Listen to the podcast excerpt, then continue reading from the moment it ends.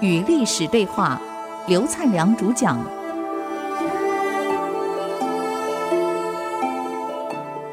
你所听的节目是《与历史对话》，我是刘灿良。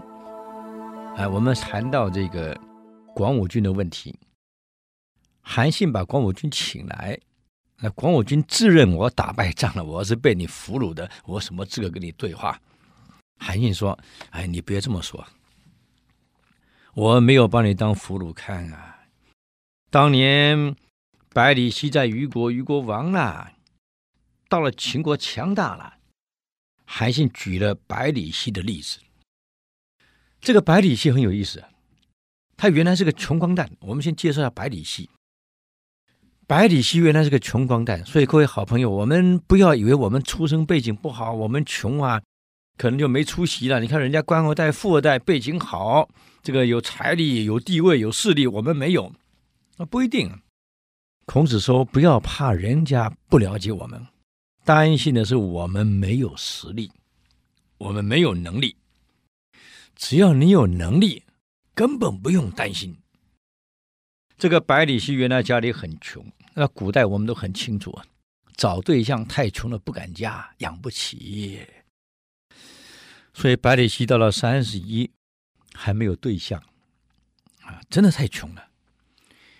中国古代平均结婚年龄，男人是十六岁，女人是十四岁。女人过十六没有嫁叫晚婚。你想百里奚三十一了还没娶，村里个小姑娘无意间看到百里奚，一看，哇，这相真好啊！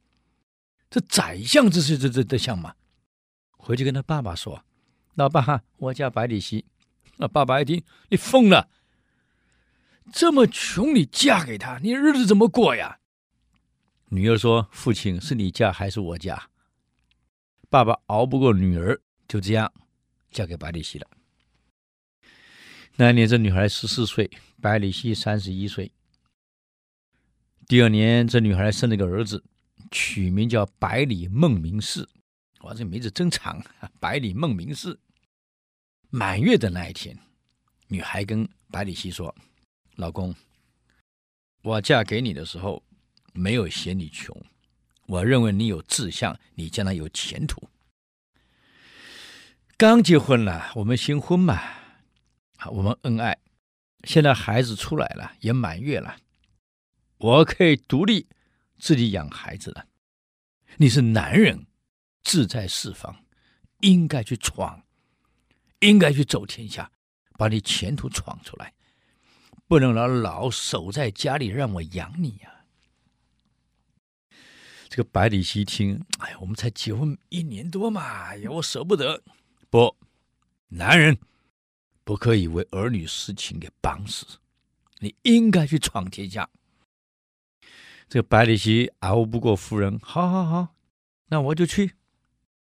老婆一听，既然要去，明天就走，够狠吧？当天晚上，这女孩把家里唯一的老母鸡给杀了，采了一些野菜。啊，烧了一点菜，晚上呢，送老公，跟老公说，明天你去闯天下，好好去闯出你的前途。家里的事儿你不用担心，有我在，孩子我会照顾好，你不用担心。钱的问题你也不要担心啊，你带着信用卡尽量刷，这个我会付啊。我心里给你准备好了，你就带着就对了。第二天，老婆送老公出门。过了一村又一村，坦白讲，哎呀，新婚才一年多嘛，哪舍得呀？一村一村的送，送到尽头了。百里奚跟夫人说：“夫人，再送下去，我们一起走算了。”也对呀，夫人说：“那我就送到这儿，辞去，你好好奋斗，家里事儿你不用担心啊。可是有了成就以后，不要忘了。”家里有我带着孩子在等你，抱着满月的儿子，让百里奚你再看一眼。百里奚看完了，夫人说：“不要忘了成就的时候，家里这个糟糠之妻带着孩子在等你呀。”就这样，百里奚走了，跑到齐国去，齐国不要他。最后到了虞国，当了虞国的官员，没想到那一年虞国亡国了，被晋献公给灭了。灭了以后，晋献公知道百里奚是人才，要百里奚留下来。百里奚说：“不，我是虞国的官员，虞国亡国了，我不能当晋国的官，我对不起虞国的国君，也对不起虞国的百姓啊。”这个献公没办法，正好把女儿嫁到秦国去了。要不这样好了，让百里奚跟着嫁的队伍一起去，搞不好到了秦国还能保护我女儿呢。就这样，百里奚跟着队伍走了。这个晋国的这个嫁妆队伍啊，先往南走，到晋楚的交界，再往西走，进入秦国。没想到到了晋楚交界的时候。惨了，他老兄跑了，啊！没想到这一跑进入楚国，被楚国的边防部队给抓了，把他当做间谍给关了，啊！所以这个队伍到了秦国以后呢，这个秦穆公一点名，怎么少了一个百里奚？就问队长：“这个百里奚何许人？”哦，原来是虞国的官员，很有才华。寡君很喜欢他，可是他说他是虞国的官员，虞国亡于晋国，他不能当晋国的官员，这样子对不起虞国的国君，也对不起虞国的百姓。这秦穆公一听，哎呀，不但有才华，而且有节操，那是才德兼备的人啊！我们都晓得春秋五霸的秦穆公是爱才的。一听到人才，我要这个人，可惜找不到啊！到哪去？根本找不到。他被关在楚国的劳改营里面。孟子有一段话啊，叫“百里奚举于市”。这个“市”呢，市场的“市”，其实这里的“市场的市”不能当做市场解释。古文的“市场的市”是劳改营啊。我们以前念初中的时候，这个国文课本把解释成“市场的市”是不对的。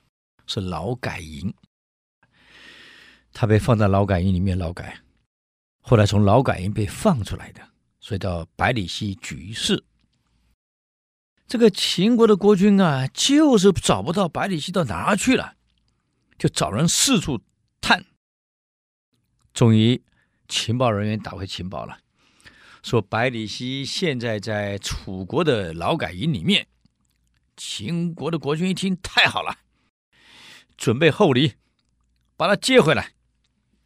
秦国的谋士跟国君讲：“不，大王，行不通。为什么？